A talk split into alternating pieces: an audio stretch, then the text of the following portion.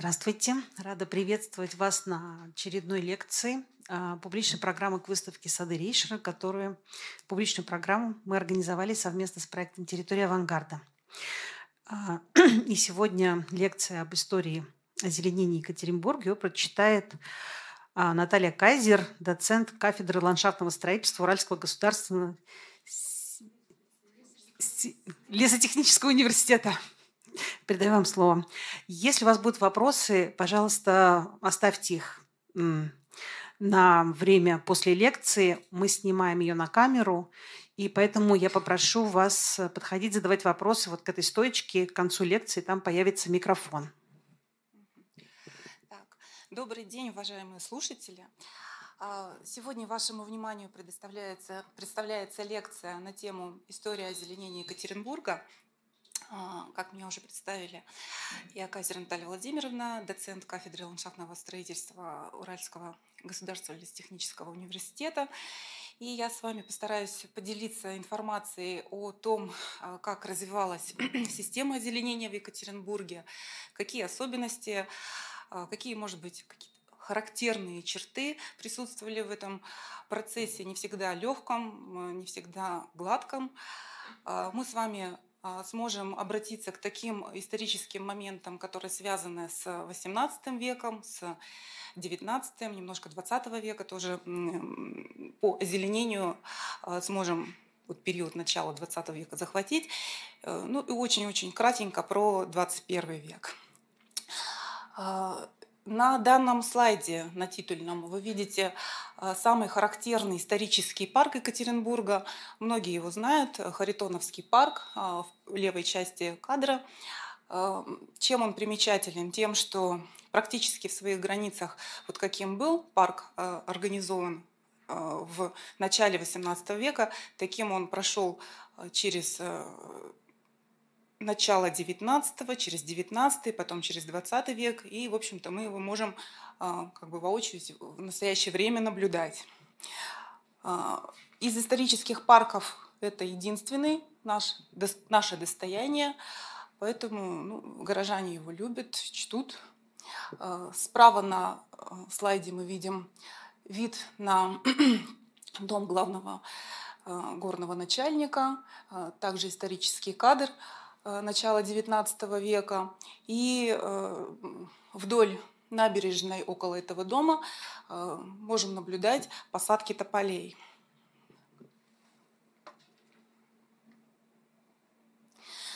Так, основная цель нашей лекции сегодня познакомиться с усадебными садами, с общегородскими объектами озеленения, посмотреть на какие-то вот особенные черты в процессе формирования системы озеленения. Также а, хотелось бы определиться с теми историческими объектами озеленения, которые существовали а, в, вот на рубеже 18-19 веков. И для того, чтобы проследить вот тот как бы момент а, образования э, системы озеленения в Екатеринбурге, тот толчок, который, в общем-то, э, дал дальнейшее развитие, а, нам, э, естественно, нужно будет погрузиться немножко в историю, такой мини-серфинг а, в 18 потом в 19 век. Не случайные, не случайные эти погружения, потому что те события, которые происходили в социальной жизни Екатеринбурга, они были напрямую завязаны на тех ключевых моментах, которые в дальнейшем давали толчок для образования либо усадебных садов, либо для э, общегородских объектов озеленения. Если посмотреть в целом на ту местность, которая характерна для Екатеринбурга, ну и в частности для XVIII века, когда вот в тот момент город как завод-крепость был образован, то есть не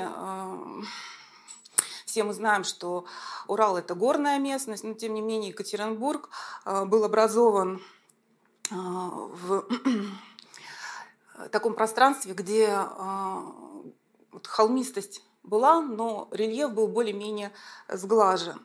Екатеринбург, Екатеринбургскую крепость на тот момент окружали живописные леса. Что нам может дать знание о том, какие леса в те времена, ну и, собственно, в эти времена а, окружает а, Екатеринбург, и хвойные, и лиственные леса. Здесь распространены сосна, ель обыкновенная, пихта из лиственных а, древесных растений, липа мелколистная, береза повислая, осина. Если вернуться вот к тому моменту начала XVIII века, когда Екатеринбург был образован как Екатеринбургская крепость, как завод крепости металлургический, то мы можем ну, вспомнить, так сказать, из истории, что выбор местности для устройства железоделательного завода производил непосредственно Василий Татищев. Он приехал на Урал в 1721 году и обследовал местность около реки Уктус, около реки Исеть. Ну и, в общем-то, выбор пал на лесной массив около реки Исеть. А, строительство а, велось а, строительство железоделательного завода велось на протяжении 21-23 годы. До лета 1723 года Екатеринбургский завод назывался Исетским. Фактически э, на момент запуска Екатеринбурга уже присутствовал э, известный деятель Дегенин. Э, Екатеринбургская крепость, завод-крепость была фактически устроена по принципам оборонительного сооружения, объекта вернее. Вот мы видим с вами, мы видим по периметру а, крепость была окружена а, чистоколом достаточно высоким, а, примерно около 4 метров, валом, рвом, ну и вот по периметру еще рогатками. Крепость была ориентирована по сторонам света. В северной части, в северном направлении ориентирован городской пруд. По в перпендикулярном положении к оси реки Исеть располагалась главная магистраль, ну и в дальнейшем именно в этом направлении был устроен эм, также один из самых известных исторических бульваров. А, бульвар, сейчас мы его знаем как бульвар на проспекте Ленина, а в те времена, э, чуть позже, вернее, чем 18 а, век, это уже был 19 век, был устроен бульвар на, проспекте Лень... Э, на, на главном проспекте. А, на соседнем кадре мы с вами видим, каким была, как воспринималась Екатеринбургская крепость, то есть она была окружена холмами, лесами, Леса в те времена использовали в основном в таком утилитарном назначении, ну и также могли выходить за пределы города, гулять, отдыхать.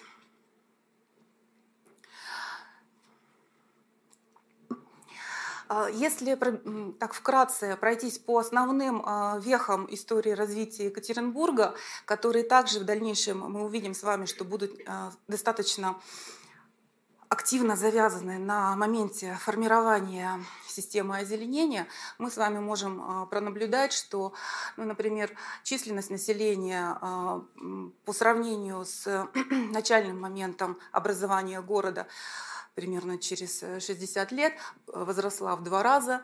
К концу XVIII века здесь среди населения уже начинает выделяться купеческая прослойка, то есть 5% из населения а, составляли купцы, 5% солдаты, 3% чиновники и служащие. А, если по строительству, по наличию а, домов, которые а, наблюдались в то время в Екатеринбурге, посмотреть, то в основном вот каменное строительство на момент 1763 э, года еще а, не наблюдается. Э, было всего 5 каменных казенных домов, 11 домов деревянных э, и 1400 домов деревянных обывательских. Постепенно граница города которая, вот можно на план 1785 года посмотреть, граница города Э, мы помним, что была квадратная, теперь западная сторона э, городской крепости была увеличена за счет строительства гостиного двора. Ну и к 1785 году э, уже за счет превращения слобод, которые окружали Екатеринбургскую крепость, мы видим значительное увеличение площади. Но на тот момент э, город еще не, не был сформирован э, в окончательных чертах, которые ну, произошли уже чуть позже, в начале, в начале и даже ближе к середине XIX века. Э, каменное строительство купцов – началось а, как раз на рубеже 18 а, и 19 века. И, собственно говоря, этот момент он а, начал приводить к тому, что зажиточные купцы, помимо строительства непосредственно дома, в усадебном пространстве и службы были, и конюшни, и сараи, там, оранжереи, ну, естественно, появлялись сады, достаточно богатые, красивые, одна из известных а, усадеб, мы ее уже упомянули, это Харитоновский сад. А, первоначально ее строил Лев Расторгуев, и строительство усадьбы было приурочено к началу XIX века, а непосредственно сад достраивал уже его сеть Харитонов. По, если посмотреть по состоянию какими же, может быть, эм, растительными, опять же, моментами характеризовался этот э, сад, то мы можем с вами увидеть, что э, липовая аллея, которую мы с вами наблюдаем на первом небольшом кадре, первоначально была несколько иной. То есть вот соседний кадр – это же аллея, но мы можем наблюдать а, среди посадок древесных э, насаждений ели, а, то есть хвойные с лиственными э, сочетались. Также достаточно много кустарников э, присутствовало. То есть такой более живописный, более пейзажный стиль парка был. А, Еще несколько характеристик этого сада – ротонда а, на острове с воротами, ее окружает, вернее не ее окружает, а она на фоне а, тополей, которые находятся на берегу а, пруда. И на соседнем историческом кадре мы видим ту же самую ротонду, которая появилась в 30-е годы прошлого века в процессе реконструкции территории парка были введены новые сооружения, то есть эта ротонда не является исторической. Это был, э, была э, даже не беседка, а фонтан. То есть над ней, э, если присмотреться, там бьют струи воды. А, по исторической ротонде можно упомянуть, что архитектор, который был причастен к ее строительству, это Михаил Малахов. А, Ротонды этой, к сожалению, не сохранилось, но вот опять же на, перв... на нижнем кадре мы можем с вами а, увидеть, а, что э, старинная ротонда, которая находилась в южной части парка на небольшом возвышении, как раз она была напротив э, выхода э, из дома, ну, как бы купеческого дома э, была окружена и посадками, и деревьями, и тут же другие сооружения могли быть. Теперь по э, усадьбам, которые также строились на рубеже 18-19 веков. Э, известно две усадьбы. Терентия Рязанова усадьба по а, улице Куйбышева, бывший Сибирский проспект. А, достаточно богатая усадьба. А, на следующем кадре мы с вами видим, что рядом с усадьбой был разбит достаточно богатый парк, Э, который выходил, подходил к реке. А, известно, что насаждения в этом парке а, были представлены а, дубовыми аллеями. Ну, так, для наглядности приведем пример, поскольку исторических фотографий конкретно этого места с дубами нет. Ну, вот, пожалуйста, Иван Шишкин, дубовая роща, то есть достаточно такой колоритный мог быть образ в этой в этом парке. Ну и если оценивать уже сезонность листвы, то дубы к осени меняют цвет окраски, появляется такой достаточно золотистый, очень интересный, яркий образ. По плану можно сказать, что в целом присутствовали достаточно извилистые, нерегулярные а, стилевые особенности, то есть извилистые дорожки, тропинки, по которым, видимо, можно было гулять, а, как-то наслаждаться природой, окружением.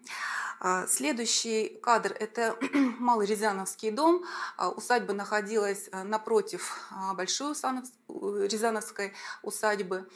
Что известно об этом месте, то помимо, опять же, усадебного дома с э, мезонином, амбарами, службами, также присутствовал здесь парк, сад. Вот так выглядит малый Рязановский дом. И э, еще э, немного истории, которая также нас будет приближать к пониманию устройства э, озеленения процессов, которые способствовали развитию сценария озеленения в Екатеринбурге. А, вот в плане административном Екатеринбург до 80-го года сохранял за собой статус а, завода-крепости, а, то есть присутствовала обязательно крепостная стена. Сказать, что именно в это время происходило такое массовое озеленение города нет. Была известна всего лишь был всего лишь известен один сад, который а, располагался на склоне Вознесенской горки. А, он спускался фактически к, по направлению к реке Исеть. Это был дом главного начальника, то есть тогда еще Татищев в городе был, 1735 год. А, по воспоминаниям современников, э, это был увеселительный сад, с него раскрывался достаточно красивый вид в сторону Исети. Чуть позже, когда Татищев уехал из города, сад постепенно приходил в запустение, и годам уже ближе к 1790 годам, как таковой сад прекратил свое существование. Ну, это уже как бы другая история. Вот. И вернемся к статусности Екатеринбурга. В административном плане завод-крепость до 1780 года. После этого в 1781 году Екатеринбург получил статус областного города, то есть Екатеринбург вошел в Пермское наместничество, состав Пермского наместничества.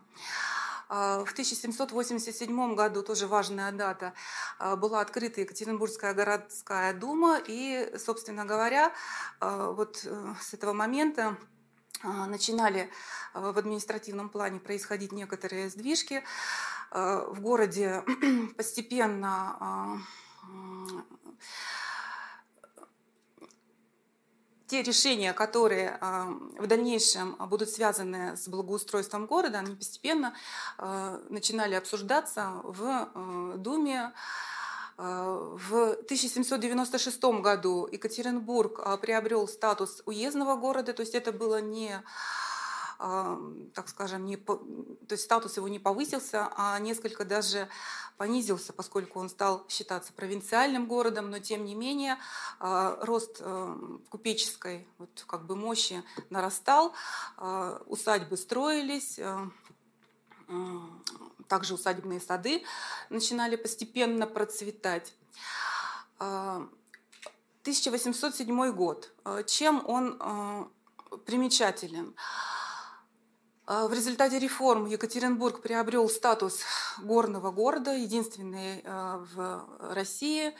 И а, несколько позднее горное правление, которое находилось в Екатеринбурге, было переведено в Пермь под надзор генерала-губернатора Карла Мадераха, ну, для того, чтобы, видимо, более оперативно принимать некие административные решения. Обратно в Екатеринбург горное правление было переведено в 1931 году. Вот почему мы говорим о том, что, допустим, горное правление было переведено из Екатеринбурга в Пермь. Но поскольку вот этот переезд административной власти Екатеринбургской был произведен, значит, соответственно, инженеры, чиновники тоже были вынуждены в этот момент частично покинуть Екатеринбург.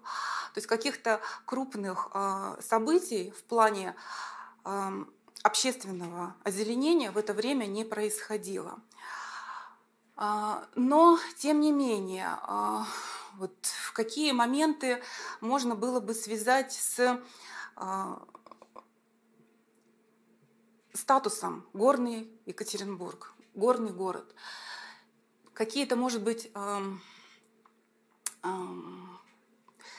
плюсы э, в это время получал Екатеринбург. Да, а, власть была разделена на а, гражданскую и горную. Те решения, которые могли приниматься в Государственной Думе, даже если они и были каким-то образом связаны с озеленением, то в любом случае а, все сметы по финансированию, по бюджету а, подписывались горной администрацией. Поэтому в этом смысле ну, вот здесь вот какого-то такого самостоятельного управления не происходило.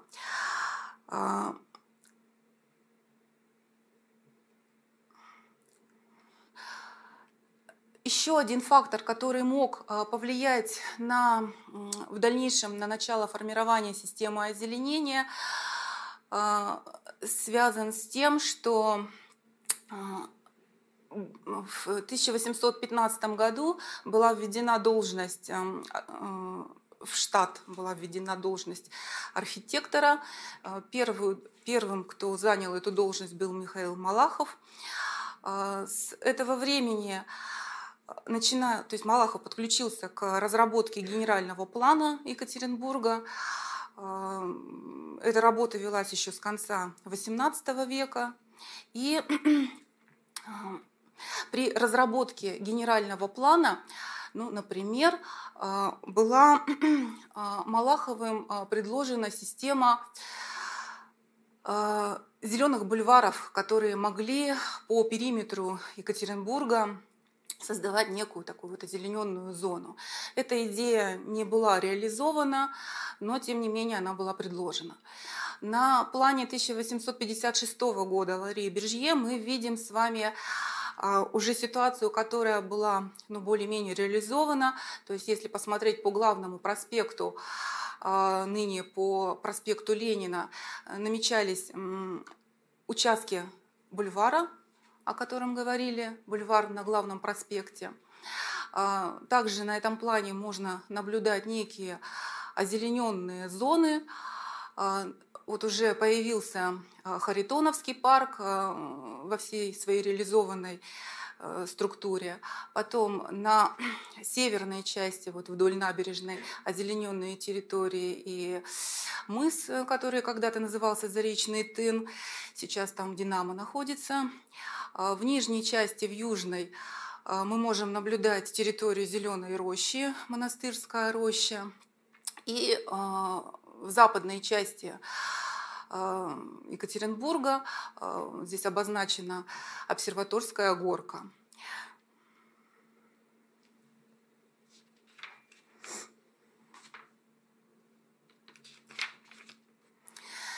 Так. Еще про один момент, который э, мог э, неким образом э, повлиять на формирование, на вот как бы толчок образования первых бульваров в Екатеринбурге, это пример организации бульвара в городе Пермь. Карл Мадерах в 1804 году под его фактическим руководством был устроен бульвар за чертой Перми.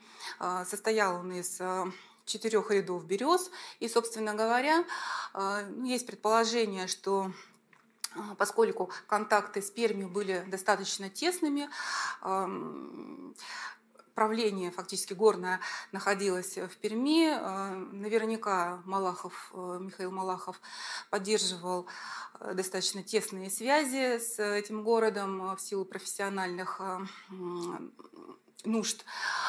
И тот бульвар, который в Екатеринбурге считается первым, а это Верхесецкий бульвар, 15 лет спустя после образования Пермского бульвара а, также появился фактически за чертой Екатеринбурга, то есть Верхесецкий бульвар, он находился за чертой Екатеринбурга, соединял Екатеринбург и а, Верхесецкий поселок. По своему устройству он очень напоминает Пермский бульвар. Также он состоял из берез, центральная аллея проезжая, две аллеи боковые ну, фактически были предназначены для транзита для транзита пешеходов. Вот таким образом мог а, выглядеть, а, мог выглядеть Верхесецкий бульвар, а, но уже здесь представлена ситуация на момент 1900 года, когда существовал ипподром. С южной стороны здесь мы видим Верхесецкую заводскую больницу и был открыт Народный театр, который 30 лет просуществовал. А, то есть был бульвар направлен а, в северо-восточном направлении. А, Еще раз, он был трехполосный, две полосы для пешеходов, центральная полоса для проезжей части с небольшими разрывами для проездов. По своему устройству, а, если посмотреть вертикальный профиль, то мы можем а, наблюдать ситуацию, которая была характерна для а, того времени березовые аллеи, посадки берез в шахматном порядке. На нижнем кадре ситуация с Верхесецким бульваром показана на момент начала 20 века. Э, и мы здесь видим уже некую реконструкцию, связанную с созданием трамвайных путей. Э, в этот момент уже происходили изменения в плане э, посадок э, на территории этого бульвара.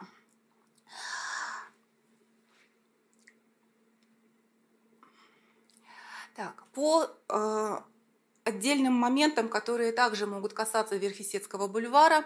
А, здесь идет э, наложение двух ситуаций 1900 э, года и современной ситуации. Мы видим, что а, первоначально бульвар был существенно больше, то есть на настоящий момент в четыре раза по площади уменьшился.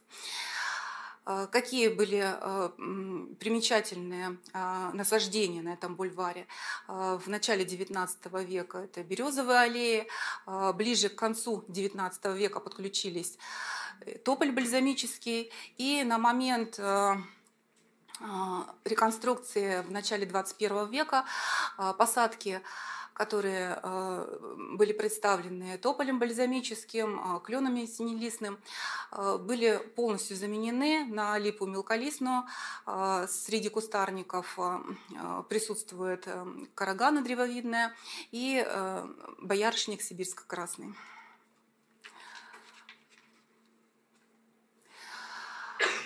Еще один момент, который также в историческом плане мог сказаться на неком вот этом временном толчке, который э, произошел э, в начале XIX века, и связан он был с началом образования бульваров в Екатеринбурге. Известно, что в 1825 году Екатеринбург готовился к приезду императора Александра I. Чуть позже, в 1837 году, а, ожидался приезд а, наследника а, Александра Николаевича. И э, вот в эти исторические моменты город, естественно, находился в состоянии подготовки.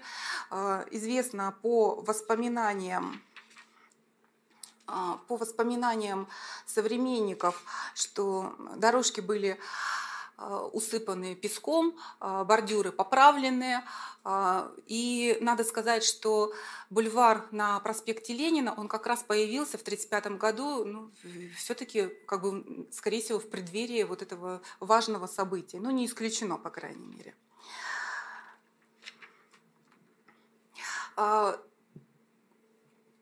Что касается благоустройства города на протяжении XIX века, сказать, что город всегда находился в таком благолепном состоянии, нет. То есть современники, современники также отмечали, что в городе периодически возникала грязь, который и простой люд, в общем-то, спасался, за счет чего по обочинам дорог деревянные настилы проходили вот таким вот образом спасали людей от той грязи, которая в межсезонье приключалась. Итак, какие же мы знаем э, исторические объекты озеленения, которые общегородского такого назначения появились в XIX веке? Надо сказать, что первый, всего их было восемь, немного, но и немало. Самый первый, как мы уже с вами сказали, Верхесецкий бульвар, создан он был в 1819 э, году. Э, чуть позже, в 1935 году, был создан бульвар на проспекте на главном проспекте, сейчас это проспект Ленина. Харитоновский сад также был в первой половине XIX века образован и сформирован. Все остальные объекты появились несколько позже. Это было связано отчасти еще с тем, что а, в городе наблюдался некий экономический спад э, в середине XIX века. Кроме того, а, утверждение генерального плана Екатеринбурга шло не однозначно просто, даже несмотря на то, что генеральный план был а, создан э, в 1829 году, окончательное его утверждение Николаем I произошло чуть позже, в 1845 году. Ну, а строительство таких важных э, объектов э, зеленительных крупных бульваров, скверов, в общем-то, всегда э, должно идти по согласованию с генеральным планом. Поэтому было, наблюдалось такое вот некое затишье. И во второй половине XIX века мы можем с вами отметить следующие объекта озеленения, сад общественного собрания, который был создан в 70-е годы, Нуровский сквер, а, Плотинный сквер на городской плотине а, был образован в преддверии проведения Сибирско-Уральской научно-промышленной выставки, которая была организована по инициативе Уральского общества любителей естествознания. А, чуть позже появился сквер около старого железнодорожного вокзала. Также он был создан а, в конце XIX века а, начальником станции а, был известный Дмитрий Лобанов, и по совместительству, в общем-то, он еще был очень увлеченным садоводом, любил выращивать растения, экспериментировать. Он был членом Уральского общества любителей естествознания и также содержал свою фирму а, по а, выращиванию, по, э, по, выращиванию растений, по созданию планов для частных лиц. Э, вот этот вот сквер был образован перед старым железнодорожным вокзалом. Еще один сквер гимназический, э, который находился ранее по нынешней улице Карла Липнихта, в квартале между улицей Ленина и э, улицей Малышева. Ну, мы нынешнее название с вами называем. Э, как раз ориентация вот в сторону Малышева. По правой стороне мы видим женскую гимназию. Сейчас это здание в этом здании располагается педагогический университет, ну а с противоположной стороны этого сквера находилась пожарная каланча. Сквера на данный момент э, не существует, бульвара не существует, и э, если вспомнить это место, то сейчас э, там просто идет разделительная полоса в виде небольшого барьера. По Нуровскому скверу э, можно сказать, что это было место арендовано частным лицом, за этим сквером ухаживали, достаточно красивые здесь растения, выращивали. На ближнем а, плане мы видим с вами э, цветочный э, киоск. И территория этого сквера была закрыта, потому что иначе в городе невозможно было противостоять э, кому? Козам, например. Потому что, опять же, местные газеты в свое время пестрили информация о том, что вот козы, в общем-то, вытаптывают, съедают растительность, которая на бульварах э, городских присутствует. Поэтому обязательно закрывались а, бульвары. Был сторож, э, который следил за порядком. Э,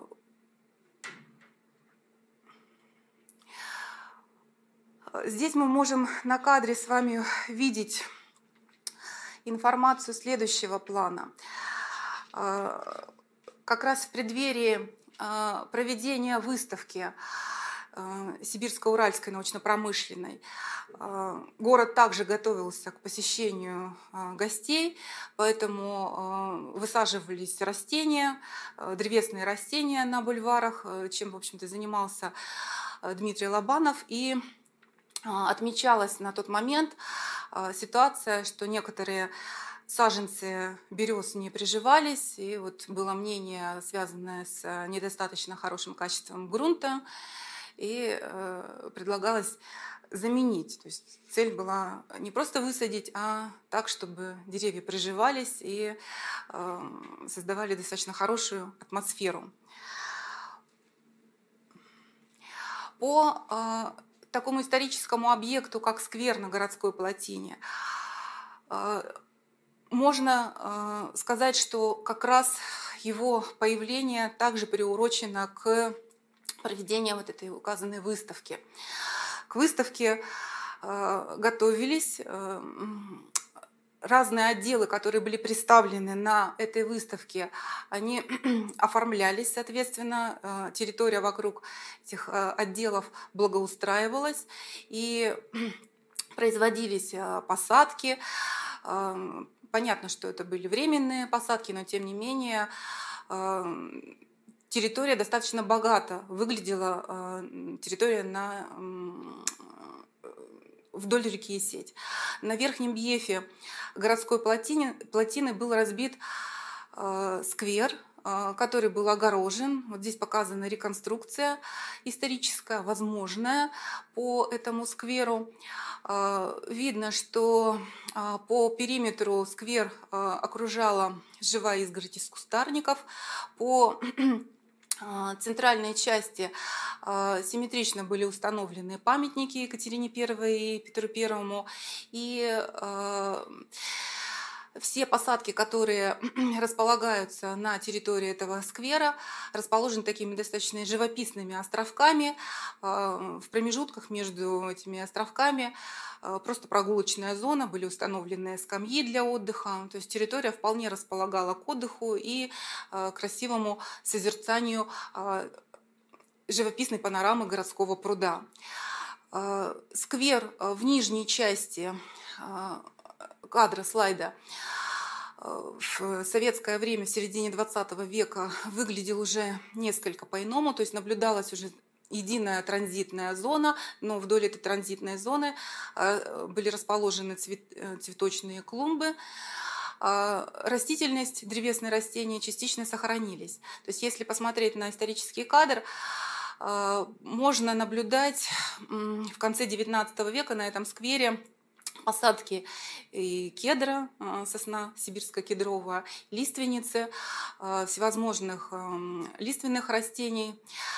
А, ну вот здесь вот, кстати говоря, на кадре мы видим башенку на здании администрации, который как раз к ее реконструкции причастен архитектор Моисей Рейшер э, в 50-е годы прошлого века. А, если к историческому скверу, к исторической ситуации вернуться, то вокруг памятников, ну, например, а, была ограда, и а, на этой территории внутри вот этой оградки выращивали растения, цветочные растения.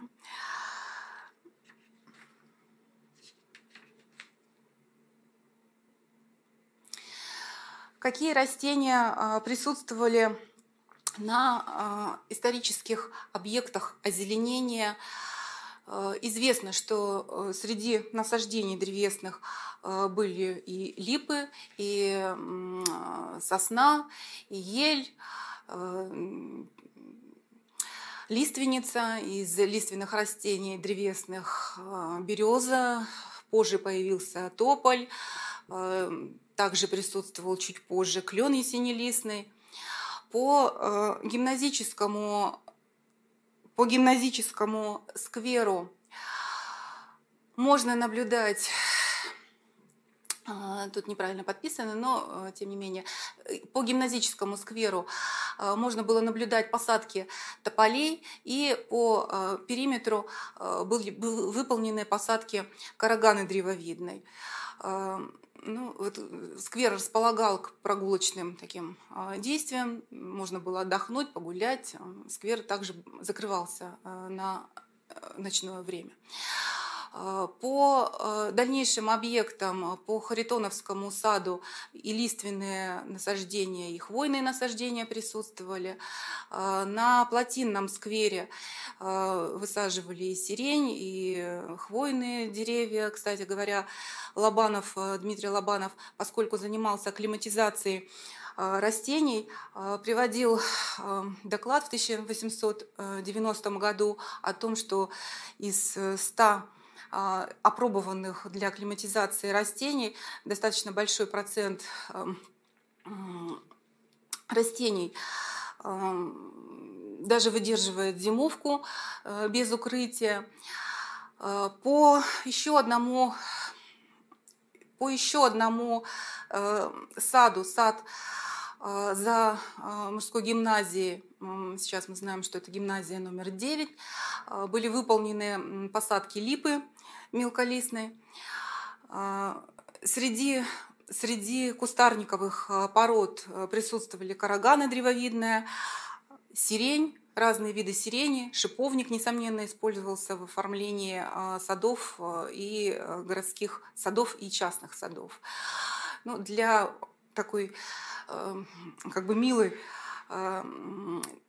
иллюстрации э, состояния, которое могло э, сопровождать посещающих э, городские сады или частные сады, приведена иллюстрация по Евгению Онегину, Онегина Татьяна, Судковская Елена, это начало 20 века. Тут видны цветущие кустарники, которые оформляют зону около скамьи, то есть такая вот камерная появляется атмосфера. А, при э, смене сезонов э, и растительность, листва меняет э, окраску, тоже сад может менять свой облик. По скверу на городской плотине в настоящее время, а, уже в 21 а, веке, наблюдают два кедра, две сосны сибирские кедровые, но это не те э, кедры, которые были посажены Лобановым, это, эти кедры были посажены в 60-е годы прошлого века. По периметру э, сквер оформлен э, живой изгородью из кизильника блестящего. Знаем мы многие о том, что памятники в начале XX а, века Екатерине и Петру были снесены, но в середине XX века и ближе уже к 70-м годам появились а, памятники а, Бажову и Мамину Сибиряку. А, среди других древесных растений, которые сейчас здесь присутствуют, э, можно отметить лиственницу сибирскую, тополь, липу. То есть из древесных насаждений э, ну, достаточно малый, малое количество растительности. Большая часть территории все-таки здесь отведена под транзитное под транзитное как бы, состояние для э, передвижения людей для проведения праздников. Из цветочных, э, цветочного оформления эм, восточная часть, э, восточный вход оформлен, э, как правило, достаточно парадно, и также там присутствует рябиник рябинолистный. Итак, если вернуться снова в 19 век, видите, у нас сегодня такой, получается, исторический серфинг, то мы в 19 век окунаемся, потом в 20 то обратно возвращаемся, для того, чтобы почувствовать те связи, которые происходили а, в вот этой сюжетной линии по озеленению, то мы с вами можем а, ну, на данном кадре наблюдать территорию реки Сеть около Царского моста. Здесь съемка направлена в сторону э, усадеб, которые располагались в квартале, ныне известный квартал Чапаева, декабристов, Тверитина. И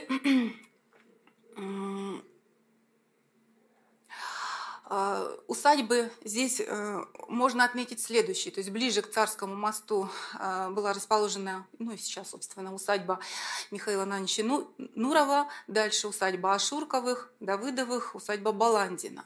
Если посмотреть на план, который а, фрагмент плана карты 1856 года, то можно наблюдать такую ситуацию, что сады усадьбы были расположены вдоль улицы Архиерейской, ныне это улица Чапаева, а сады спускались к реке. То есть такой очень характерный прием для устройства э, усадебных садов, который э, в России э, реализовывался, если рядом располагалась река, проходила река.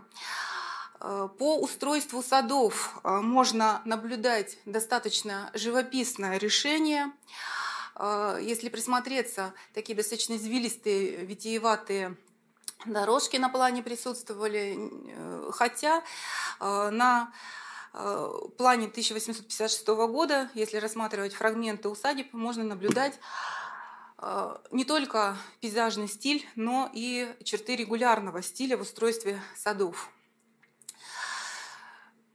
Ну, вот сейчас на кадре показан а, как раз квартал, который а, располагался в некогда, некогда достаточно богатом, на богатой такой усадебной территории, знаменитой усадьбы. А, но надо сказать, что в сравнении с планом XIX века усадебных садов мы уже здесь не наблюдаем. Единственная усадьба Нурова, которая ближе к мосту на улице Декабристов, поддерживается силами а, общественников и пытаются ее восстанавливать, и территория сада а, функционирует. Итак, по следующим, по следующим моментам по усадебным садам здесь показан вид на усадьбу Нурова. А, взгляд, э, опять же, направлен фотографа на, со стороны, а, то есть Царский мост, он находится справа, и как бы в сторону Архиерейской улицы. Для того, чтобы ну, как-то комфортнее проводить время а, на территории реки устраивали пирсы, устраивали купальни. То есть мы видим достаточно богатые по содержанию усадебные сады, которые окружали эти постройки. А, кроме того, что люди, а, горожане XIX века могли отдыхать а, вот непосредственно в усадебном саду, также проходили мероприятия по, допустим, гуляниям в Мещанских лесах, которые находились за пределами э, территории Екатеринбурга. То есть это территория нынешнего Втузгородка, э, Полковские дачи, территория нынешнего эм, парка, Центрального парка имени Маяковского. На берегу Шарташа также могли кратковременно отдыхать.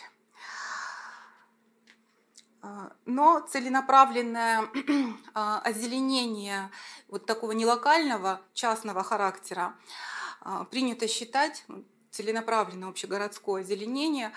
Точка отсчета – это 1819 год, когда появился первый бульвар Верхесецкий, и с этого момента считается, что система озеленения через общественные общегородские объекты озеленения начала свое развитие. В городе, несмотря на какие-то сложности, связанные или с экономическими причинами, или с обстоятельствами, или вот если посмотреть по содержанию газет конца XIX века, Екатеринбургская неделя, например, э, писали э, о разных случаях, и происходили и кражи, и кто-то на кого-то напал. Э, но, тем не менее, было очень много положительных, очень много таких приятных моментов, которые силами общественных организаций велись, ну, допустим, в плане того же озеленения. А, существовал в 1908 году, появился такой союз, Уральский майский союз. А, цель этого союза а, состояла в том, чтобы заниматься воспитанием молодежи, призывали к бережному отношению к окружающей среде, а, проводили мероприятия по увеличению лесов. И вот в рамках а, мероприятий, которые этот союз а, осуществлял, известно, что 5 мая 1913 года на средства личные и на средства благотворителей были произведены посадки зеленых насаждений внутри городской, городской территории, вдоль училищ, вдоль улиц. Посадочный материал а, где брали? Из Талицкой лесной школы он был доставлен и также предоставлен местным садовникам Фалалеевым. А, по данным а, отчета было зафиксировано, что из 1152 деревьев прижилось 90% саженцев на момент осени 1913 года. Но это опять же демонстрация того, что силами горожан и неравнодушных сообществ происходила такая вот акция по облагораживанию территории, по улучшению территории Екатеринбурга. Так, что можно сказать по усадебным садам? Мы немножко возвращаемся. Э, к усадьбам. Э, усадьба Нурова.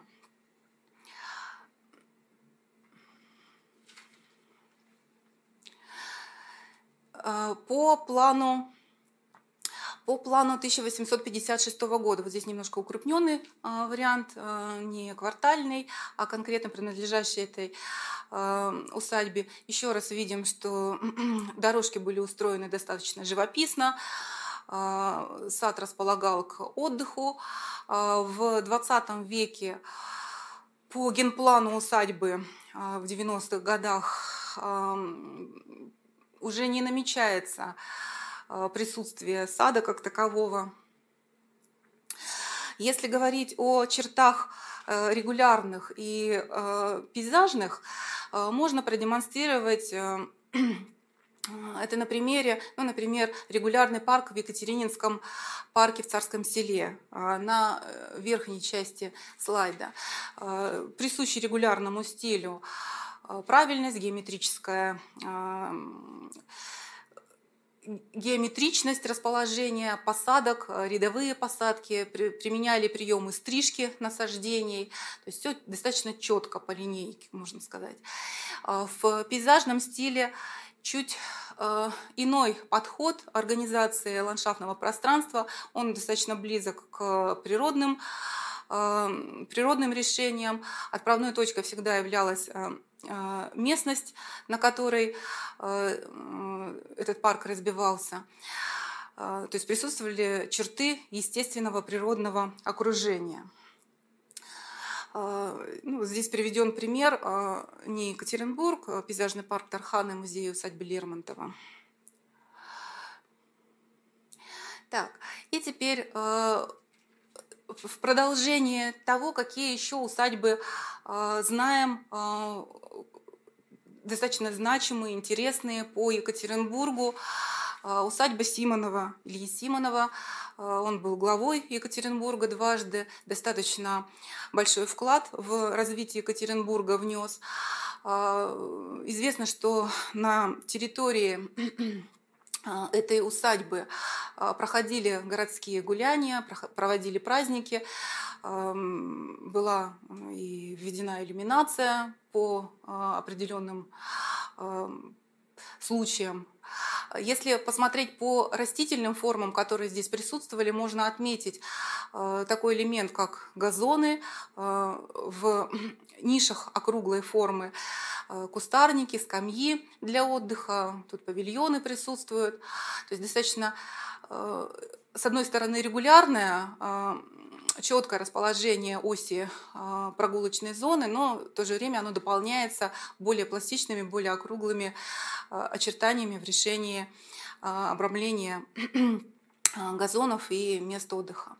По чуть более дальнему, по чуть более дальнему фрагменту мы видим посадки молодых тополей, достаточно оформленных, постриженных, аккуратных, Теперь эта территория а, выглядит несколько иначе, и а, она включена в единое пространство а, прогулочное, благоустроенное вдоль реки Есеть около Макаровского моста. Сад общественного собрания, каким он, каким он представлялся современникам XIX века. Очень известное место. Э, интересная, достаточно богато была оформлена также растительными формами. Здесь росли и тополя, и липы. А, пространство центральное было а, запланировано таким образом, что здесь были устроены скамьи для а, прослушивания музыки. С, с одной стороны стояла сцена, чуть дальше к парадным парадному входу э, располагалась скульптура, э, фонтан, э, присутствовали черты регулярного стиля. Ныне сад, сад известен как сад Вайнера, несколько запущен ну, и требует реконструкции. По еще одному саду, который был отмечен на плане 1856 года, архиерейский сад по адресу нынешнему Чапаева 9, а, фактически а, старая усадьба не сохранилась. Эм, территория была а, в 20 веке переустроена. Эта территория сейчас принадлежит э, тубдиспансеру. По цветочному оформлению, которое в садах Екатеринбурга активно применялось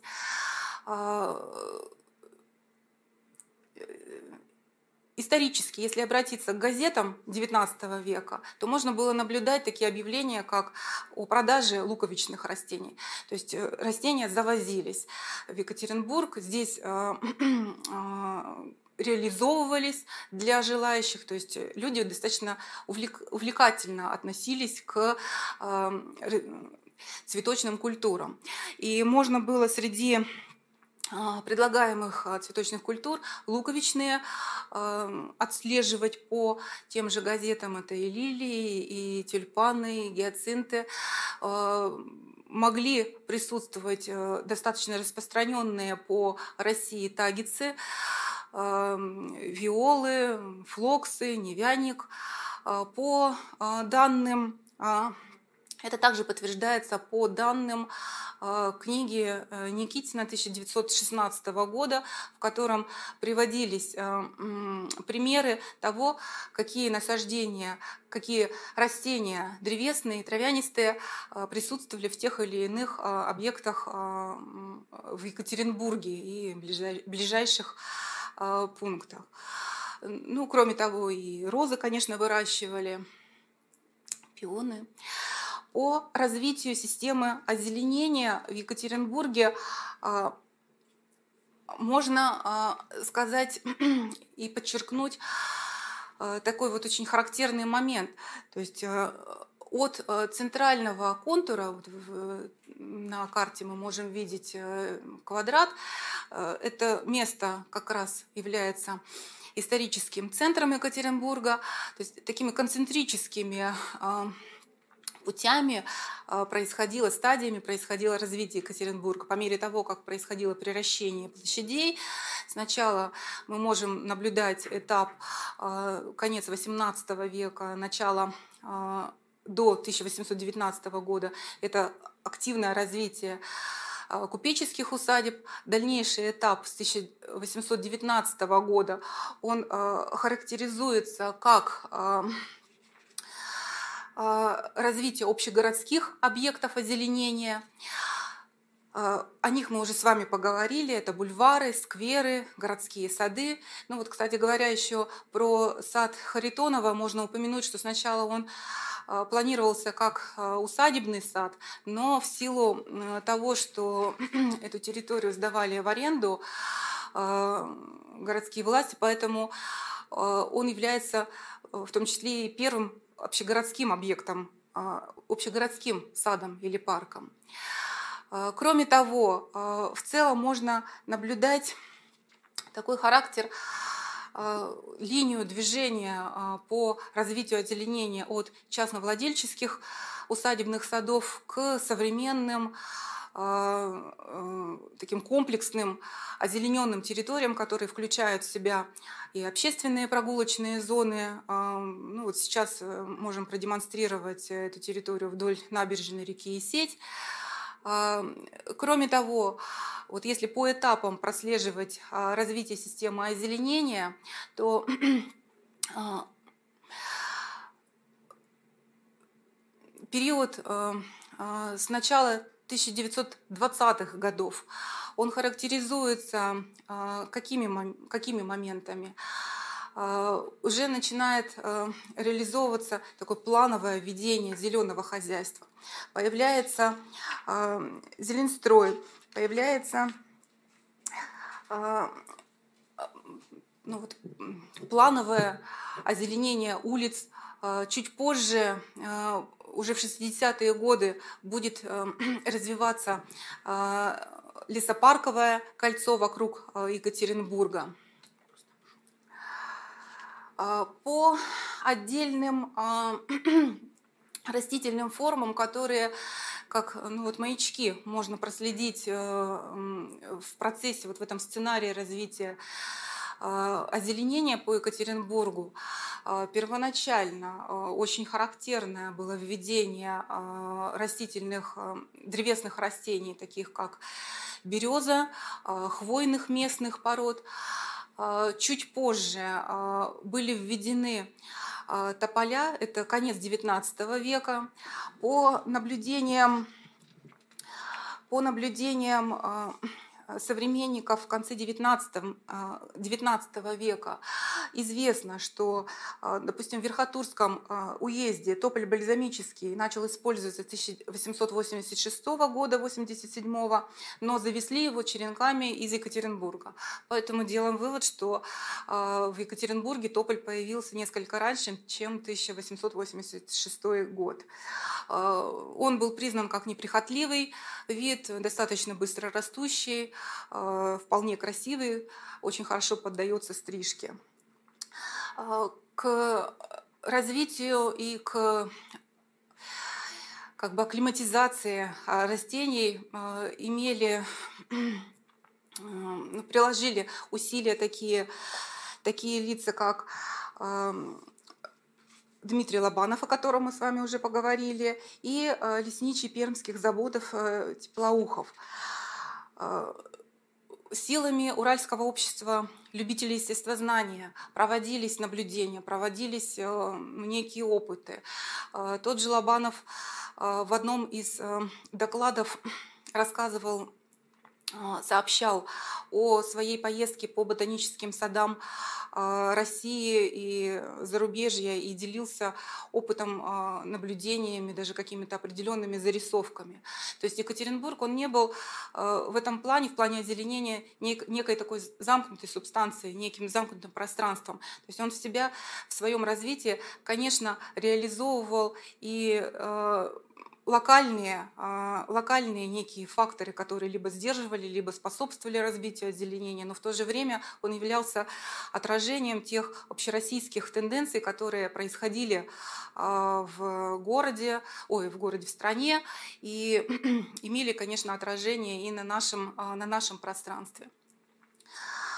По наблюдением а, Лобанова, в частности, когда он занимался интродукцией 100 а, древесных пород, он отмечал, что достаточно хорошо, а, по его наблюдениям, зимуют клен колосовидный, сирень венгерская, амурская, бересклет европейский, калина.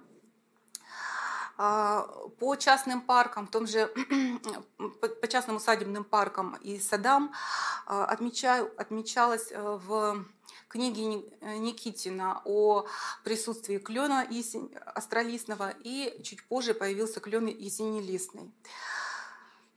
А, по паркам а, усадебным и паркам и садам отмечали а, присутствие и тополя душистого, тополя бальзамического, дуба черещатого, клена астролистного.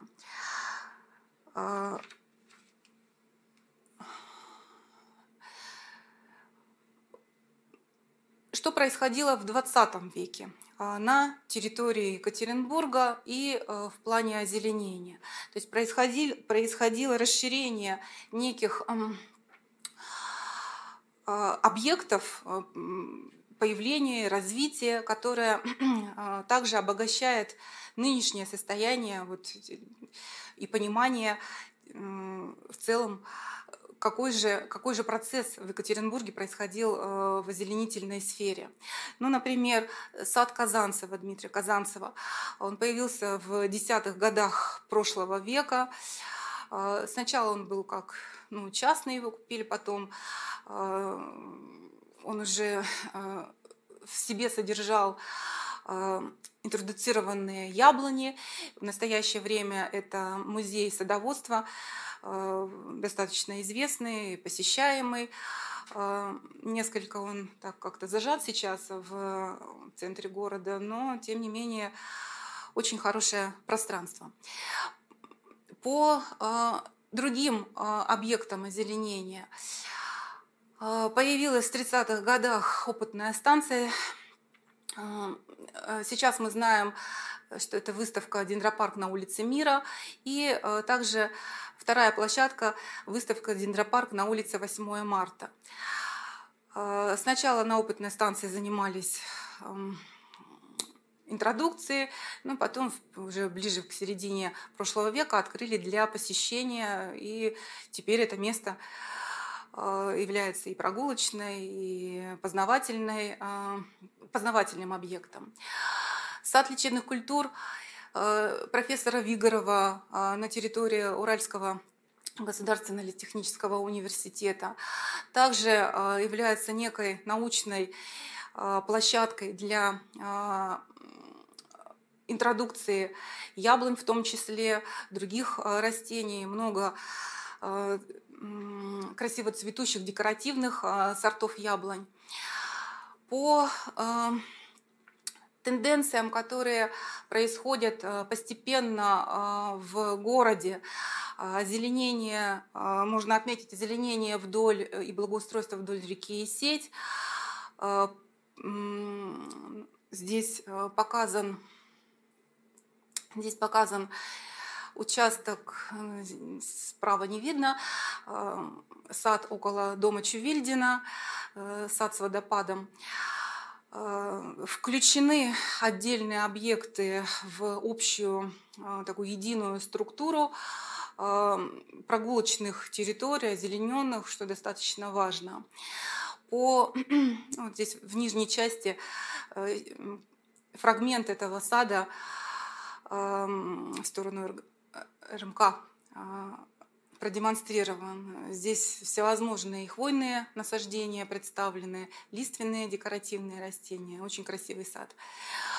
Э, на территории, на территории объектов, которые, озеленения, которые находятся в центральной части, очень много э, яблонь, э, груши уссурийские. В современном озелененном пространстве уличном появляются даже сосны. По конкретным еще периодам можно сказать следующее что 60-е годы прошлого века до 2000-х годов это был период экстенсивного развития озеленения, создавались лесные массивы, лесопарковые территории. Но при этом в конце этого периода практически не создавалось каких-то новых ландшафтных объектов в Екатеринбурге. Начиная с 2000-х годов по современный период а, происходит э, увеличение новых объектов озеленения и реконструкция ну, не, в таком масштабном а, как бы, размахе, но тем не менее все-таки реконструкция объектов озеленения также исторических происходит. По э, книге э, Никитина э, можно привести некоторые выдержки Э, по конкретным, э, по конкретным древесным породам, э, древесным видам, какие встречались наиболее часто. Ну вот мы видим с вами, что на территории городских садов, на бульварах он отмечал в начале прошлого века присутствие ясени американского, тополь бальзамический, яблоня сибирская, липа сердцевидная, вяз гладкий, дуб черещатый. Остальные виды встречались, но реже. А, из кустарниковых а, видов а, были этим автором отмечены, этим исследователем отмечены как наиболее часто встречающиеся караганы древовидная, жимолость татарская, чубушник венечный, крыжовник обыкновенный. Чуть реже появлялись, эм, появлялись барбарис обыкновенный, дерен белый, а, лох серебристый, облепиха крушиновая, черемуха виргинская и крушина слабительная. По карагане древовидной а, можно отметить такой момент.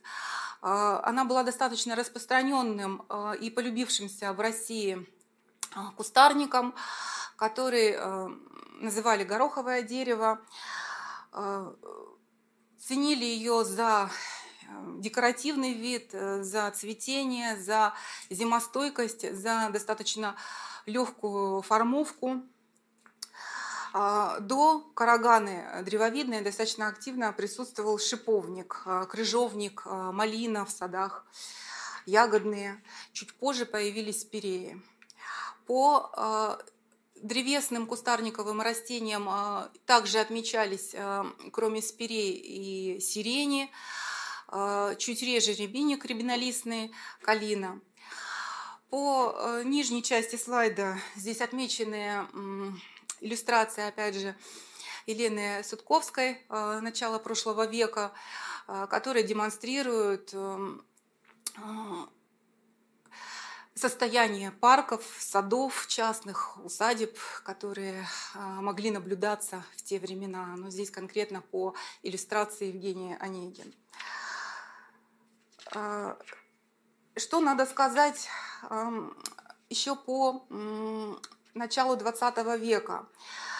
А, поскольку в начале 20 века а, появился проект «Большой Свердловск», в это время была предложена впервые единая система озеленения Екатеринбурга, которая включала как будто бы и озеленение набережных.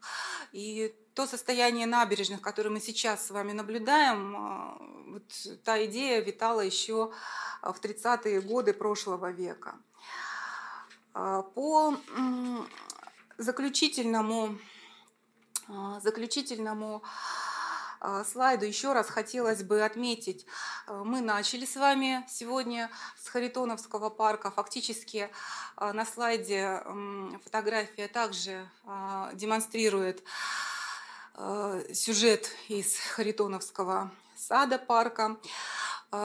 Если в XIX веке здесь выращивали в основном те породы, которые могли уже взрослыми экземплярами взять в окружающих лесах, то позже появлялись в озеленении этого сада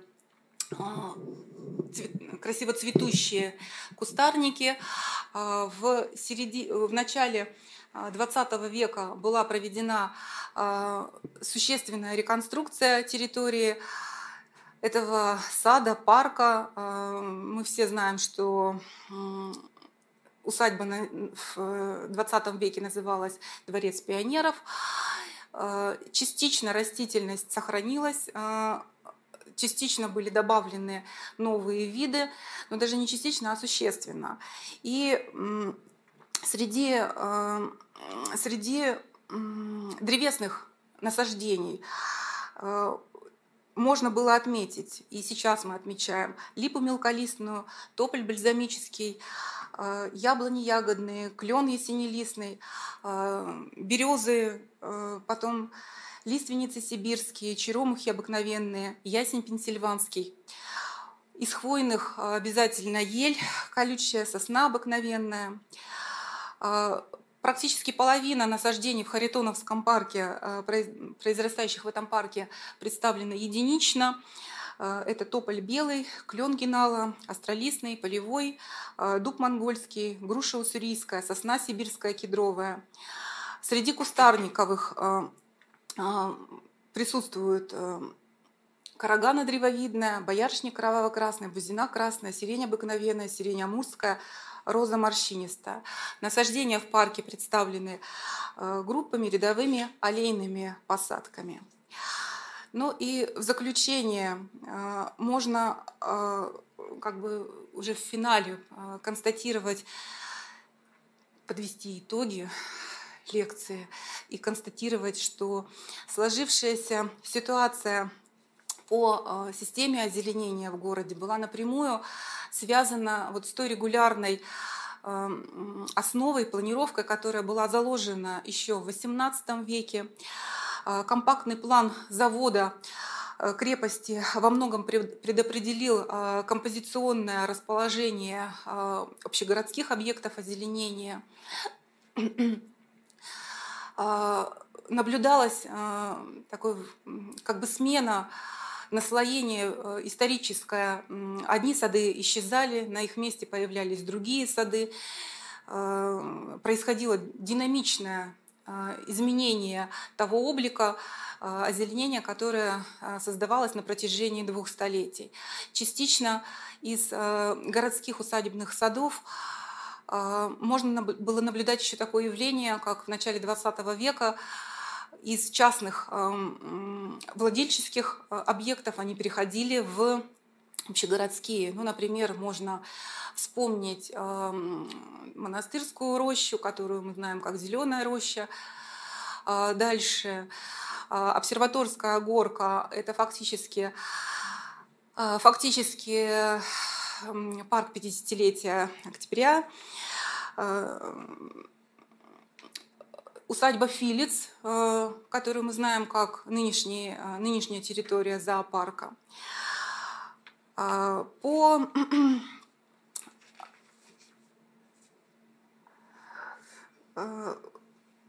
вот еще один момент, и на этом мы, наверное, закончим.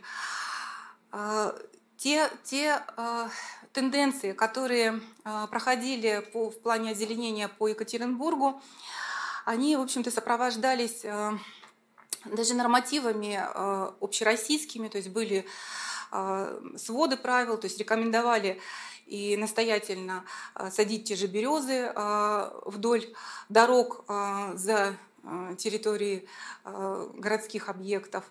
Это конец XVIII, например, века.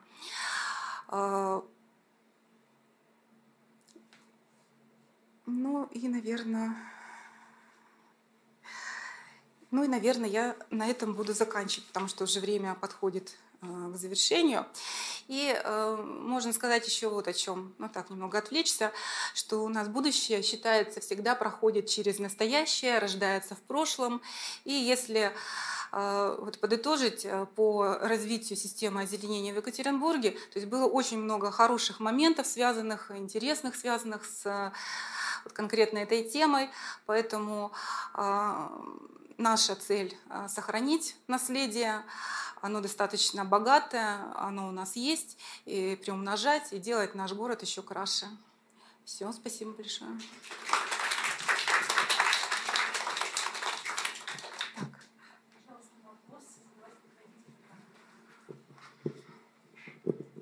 А, здравствуйте, Иван Батуров. У меня два вопроса. Вопрос первый такой технический.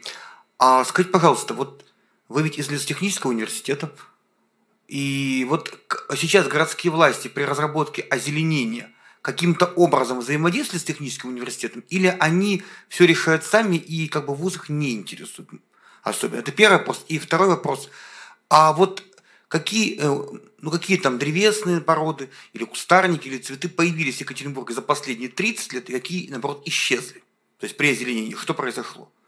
Или все стало как есть, как сажали в начале 90 так сажать то же самое. Так, ну, начнем, с, наверное, со второго вопроса. А, по а, тем растительным формам, которые по, по, по растениям и древесным и кустарникам, которые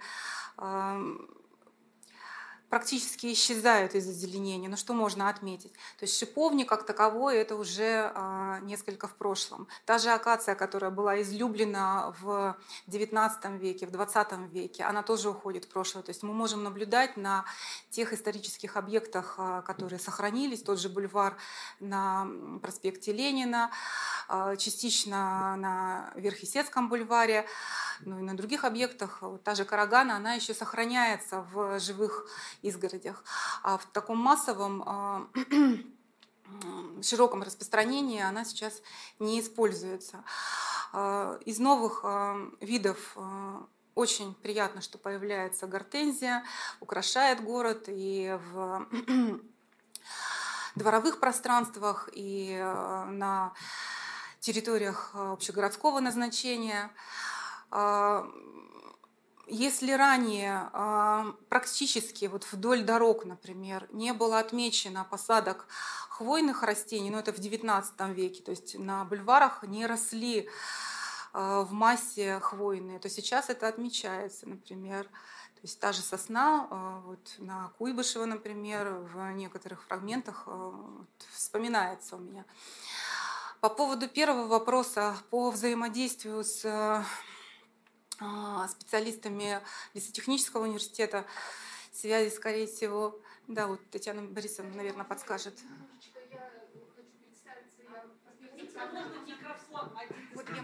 А, да. Профессор кафедры ландшафтного строительства Лесотехнического университета. И могу на этот вопрос что ответить? Э, представители кафедры всегда практически присутствуют на экологических советах, на всевозможных э, обсуждениях, э, которые проходят в администрации. Но, как правило, мы даем советы, конечно, как специалисты, но далеко не всегда, так сказать, они бывают поддержаны. Поэтому вот, хотя присутствуем действительно всегда и постоянно. А по поводу растений могу еще добавить, что у нас, к сожалению, в последние 10 лет появилось очень много растений э, из питомников э, западных, восточных стран.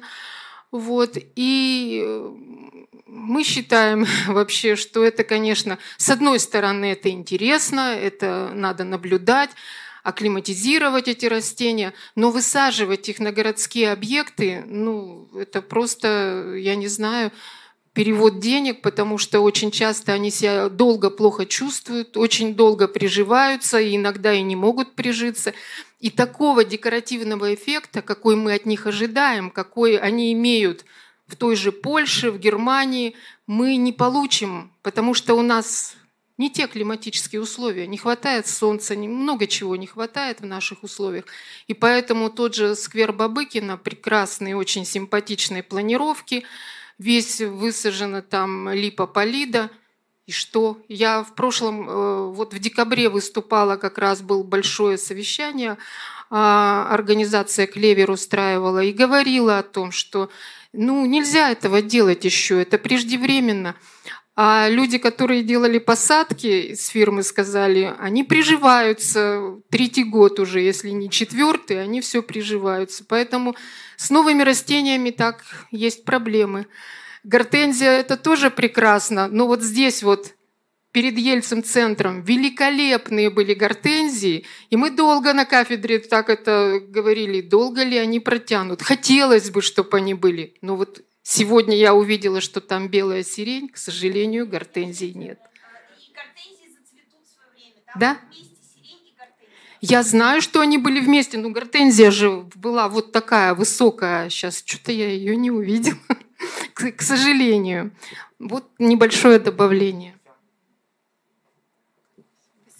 Скажите, пожалуйста, вот в сад лечебных э, растений туда есть доступ или нет? По, за, по предварительной записи есть. А, а где записаться можно? А вы мне потом подойдите, я вам Хорошо. скажу. То есть э, там э, сад открыт как раз для посещения и очень а, сейчас актуализируется э, тема, чтобы показать свои плюсы. А мне, знаете, несколько вопросов будет. Вот первый такой. Вы упоминали в списке растений, которые росли в Верхесецком горном округе Дерин Белый.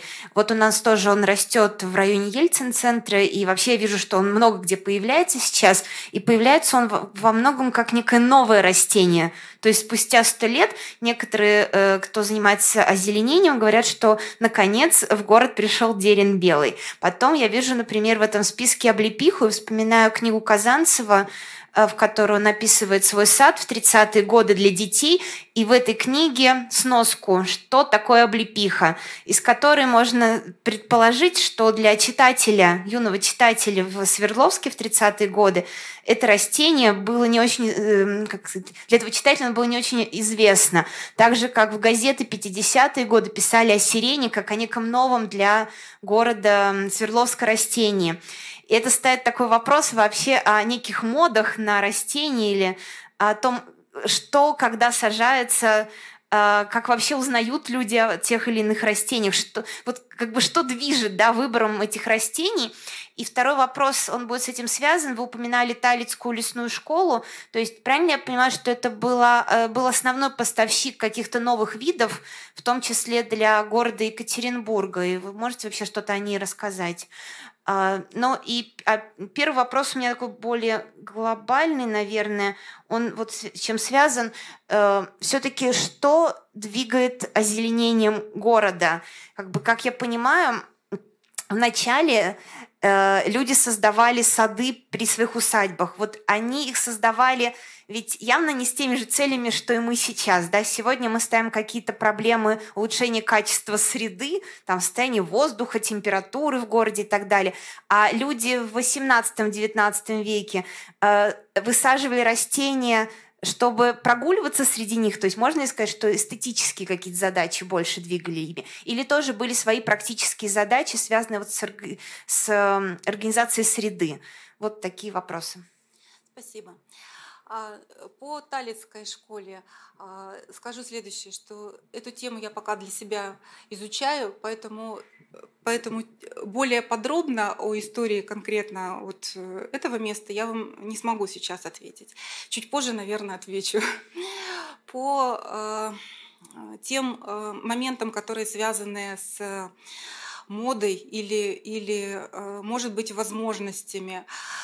Были, конечно, определенные тенденции и в отмеченные в XIX веке, то есть наличие того же посадочного материала. А, отмечается вот у Никитина, что облепиха да, присутствовала достаточно редко, но была, то есть ее наверняка завозили, и в некоторых частных садах она а, культивировалась, но массового распространения не происходило, но поскольку сады были а, локальные, не все же сады открытые и доступные, поэтому, может быть, информации на тот момент не получила конкретно эта культура о широком распространении. По сирене, сирень тоже отмечается. И в городе была сирень. Э, также и э, Дмитрий Лобанов проводил определенные эксперименты по интродукции. Поэтому э, если уже ориентироваться на век 20, то есть там была тенденция, ну, связанная с караганой, той же древовидной. То есть она присутствовала и в 19, и в 20 веке по э, смене древесных растений. Да, также были определенные э, линии направления, сценарий, э, сажали липу э, в начале 20 века, активно выращивали, озеленяли улицы и объекты озеленения тополями, ну, для того, чтобы в целом город выглядел озелененным, чтобы соблюдать определенные нормативы по плотности насаждений для того, чтобы на количество человек приходилось нужное количество площади озелененной. По Э, эстетическим соображениям. Конечно, э, вот в таком, может быть, культурологическом плане XIX э, век, он несколько отличался. То есть он, с одной стороны, был ограничен в возможностях озеленения екатеринбургских улиц, вот общественных пространств. Мы говорили, что, может быть, сдерживало отсутствие финансирования. То есть очень много а, было связано вот с такими социально-политическими, экономическими, может быть, факторами. А, усадебное озеленение развивалось. А, озеленение общегородского плана тоже развивалось, но, может быть, оно не, не столь масштабно было, но, тем не менее, оно шло. Оно э, давала э, людям возможность э, и создавать те же пространства, в которых хотели на тот момент э, и прогуливаться, и проводить время. Но были определенные, может быть, какие-то технические ограничения. Невозможно было там поливать. Ну, в общем, физическая сила да, нужна была. По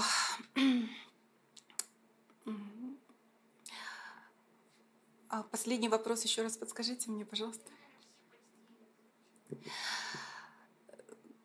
Но в целом, вот сейчас нынешняя, нынешняя ситуация по э, созданию озеленительных пространств, э, конечно, связана со многими э, линиями, так скажем, поведения в обществе. То есть люди хотят одновременно и э, наслаждаться э, окружением, видеть красивые посадки, красивые насаждения, э, качественную городскую среду наблюдать и проводить время а, в этой среде.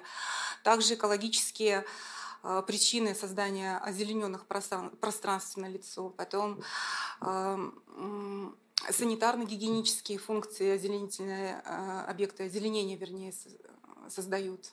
Ну вот в целом вот так. Да. Конечно, мода была. Была, конечно, мода, потому что и в начале, эм, конце 19-го, начале 20-го ведь были журналы издавались, где были э, предложены варианты садов, причем разнообразнейших, с разнообразнейшим ассортиментом. И он не очень для нас подходил, потому что это все шло, опять же, с Запада, вот. Но тем не менее, вот мы сейчас смотрим, разбираем, и половина растений сейчас у нас практически в нашей зоне не растет. Но мода, она приходила оттуда, и эти журналы выписывали, читали. Вот у нас есть э, образцы там 1903 года, там масса всяческих планов и очень богатый ассортимент. И старались высаживать эти растения декоративные. Ну, не всегда получалось, но тем не менее. Мода, конечно, всегда существует, и в ландшафтной архитектуре в том числе, конечно.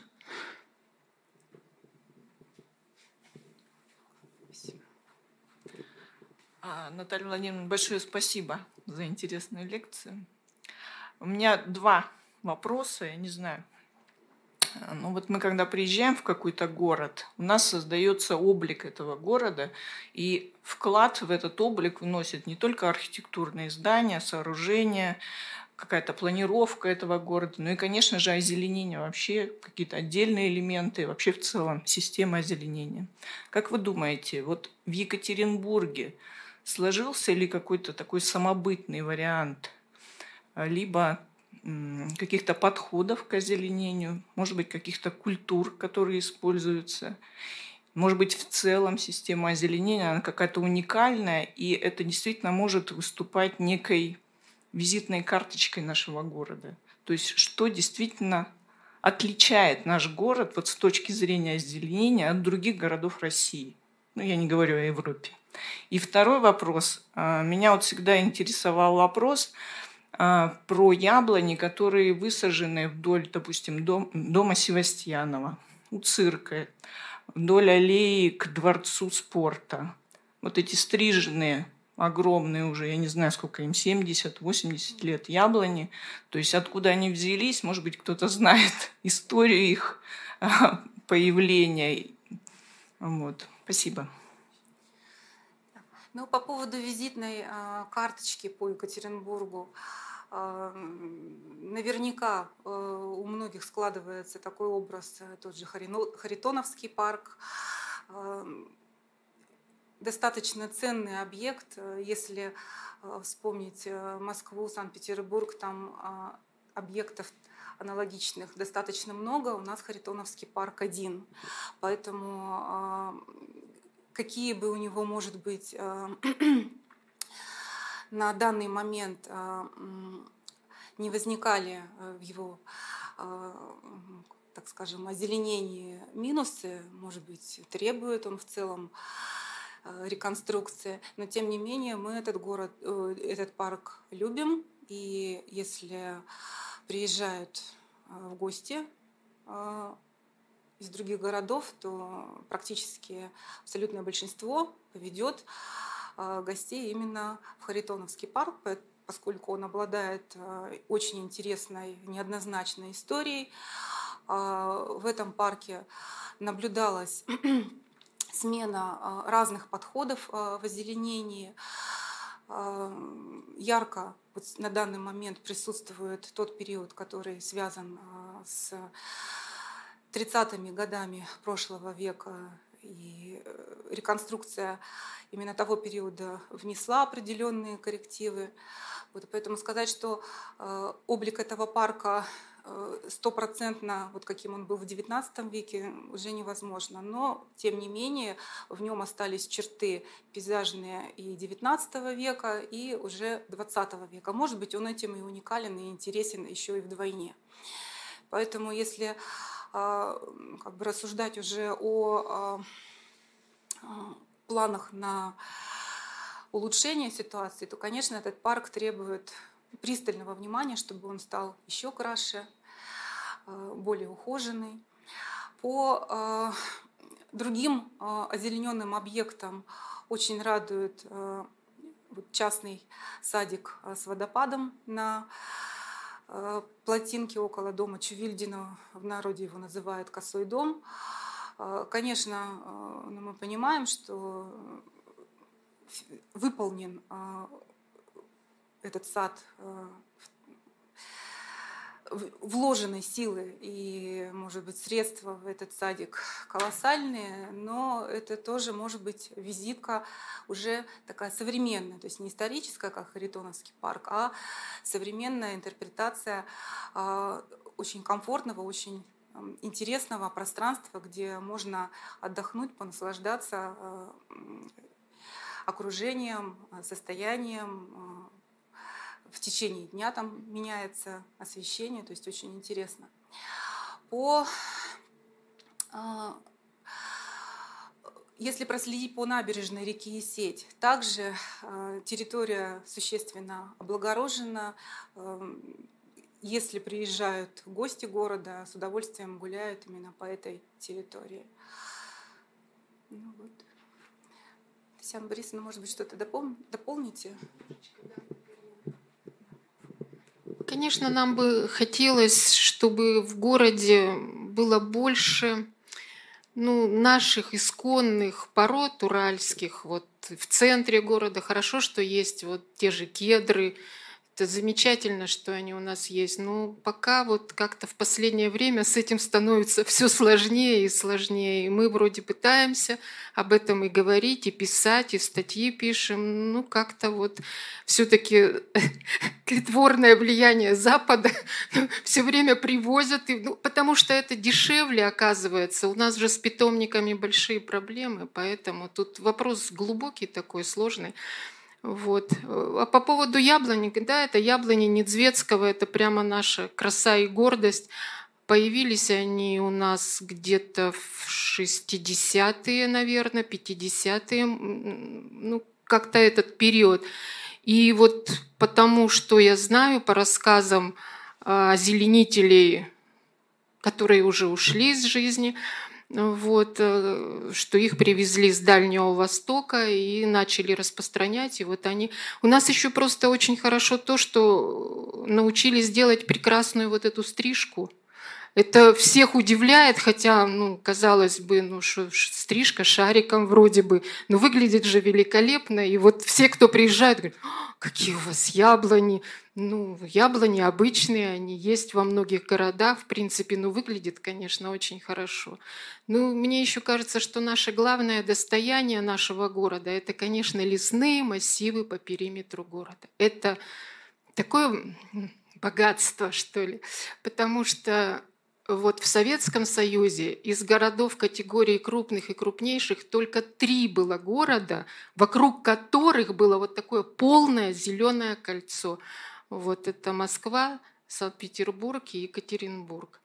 Больше таких городов не было и нет сейчас тем более. Но мы, к сожалению, так уже город вылезает за стройкой, что не знаю, будет ли у нас дальше это кольцо. Ну, в планах, конечно, осваивать окружающие эти территории, углубляться, так сказать. Но вот кольцо наше из 14 лесопарков, это, конечно, большое достояние. К нам приезжали в гости да, из Саратова профессор ландшафтной архитектуры, вот, и а первое, что она сказала, так у вас куда не поедешь, везде лес. Ну, в какую сторону бы города мы не поехали, мы выезжаем опять в лесной массив. Ну, в Саратове, понятно, там же вообще здесь с деревьями сложно, поэтому это просто впечатление сильнейшее производит. Да даже на тех, кто, в общем-то, и сибирские столицы, все отмечают, что это, конечно, наше самое большое достояние, наверное. Надо бы его сохранить, конечно.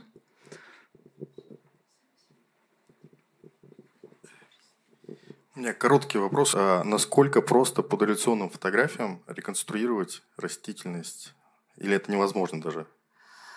А, здесь а, одна фотография не, не была показана, но вот в частности по скверу на городской плотине а, возможно было частично определить, то есть фотография была достаточно качественной, поэтому было возможно определить те виды, которые были, возможно, там были представлены. Угу. Ну и плюс, конечно, сверка с э, историческими воспоминаниями современников, э, с, иногда даже помогают литературные э, сведения, газеты очень помогают в этом плане. Но это не основной источник фотография, да? Ну, один из основных, почему нет? И последний вопрос такой оценочный совершенно. Э, дореволюционный Екатеринбург по сравнению с другими дореволюционными городами – это зеленый город или нет? А, современники XIX века отзывались о Екатеринбурге как о зеленом городе, как ни странно. А, в частности, те путешественники, которые проезжали по городу, они в своих воспоминаниях отмечали да, зеленый город. Он был э, интересен и своими садами, и усадьбами. То есть город э, красив. И, ну, честно говоря, я влюблена в этот город именно до, дореволюционный, потому что он был неоднозначно э, всегда э, такой вот положительный, были у него какие-то вот сложные периоды, но он был очень интересный. Все, спасибо.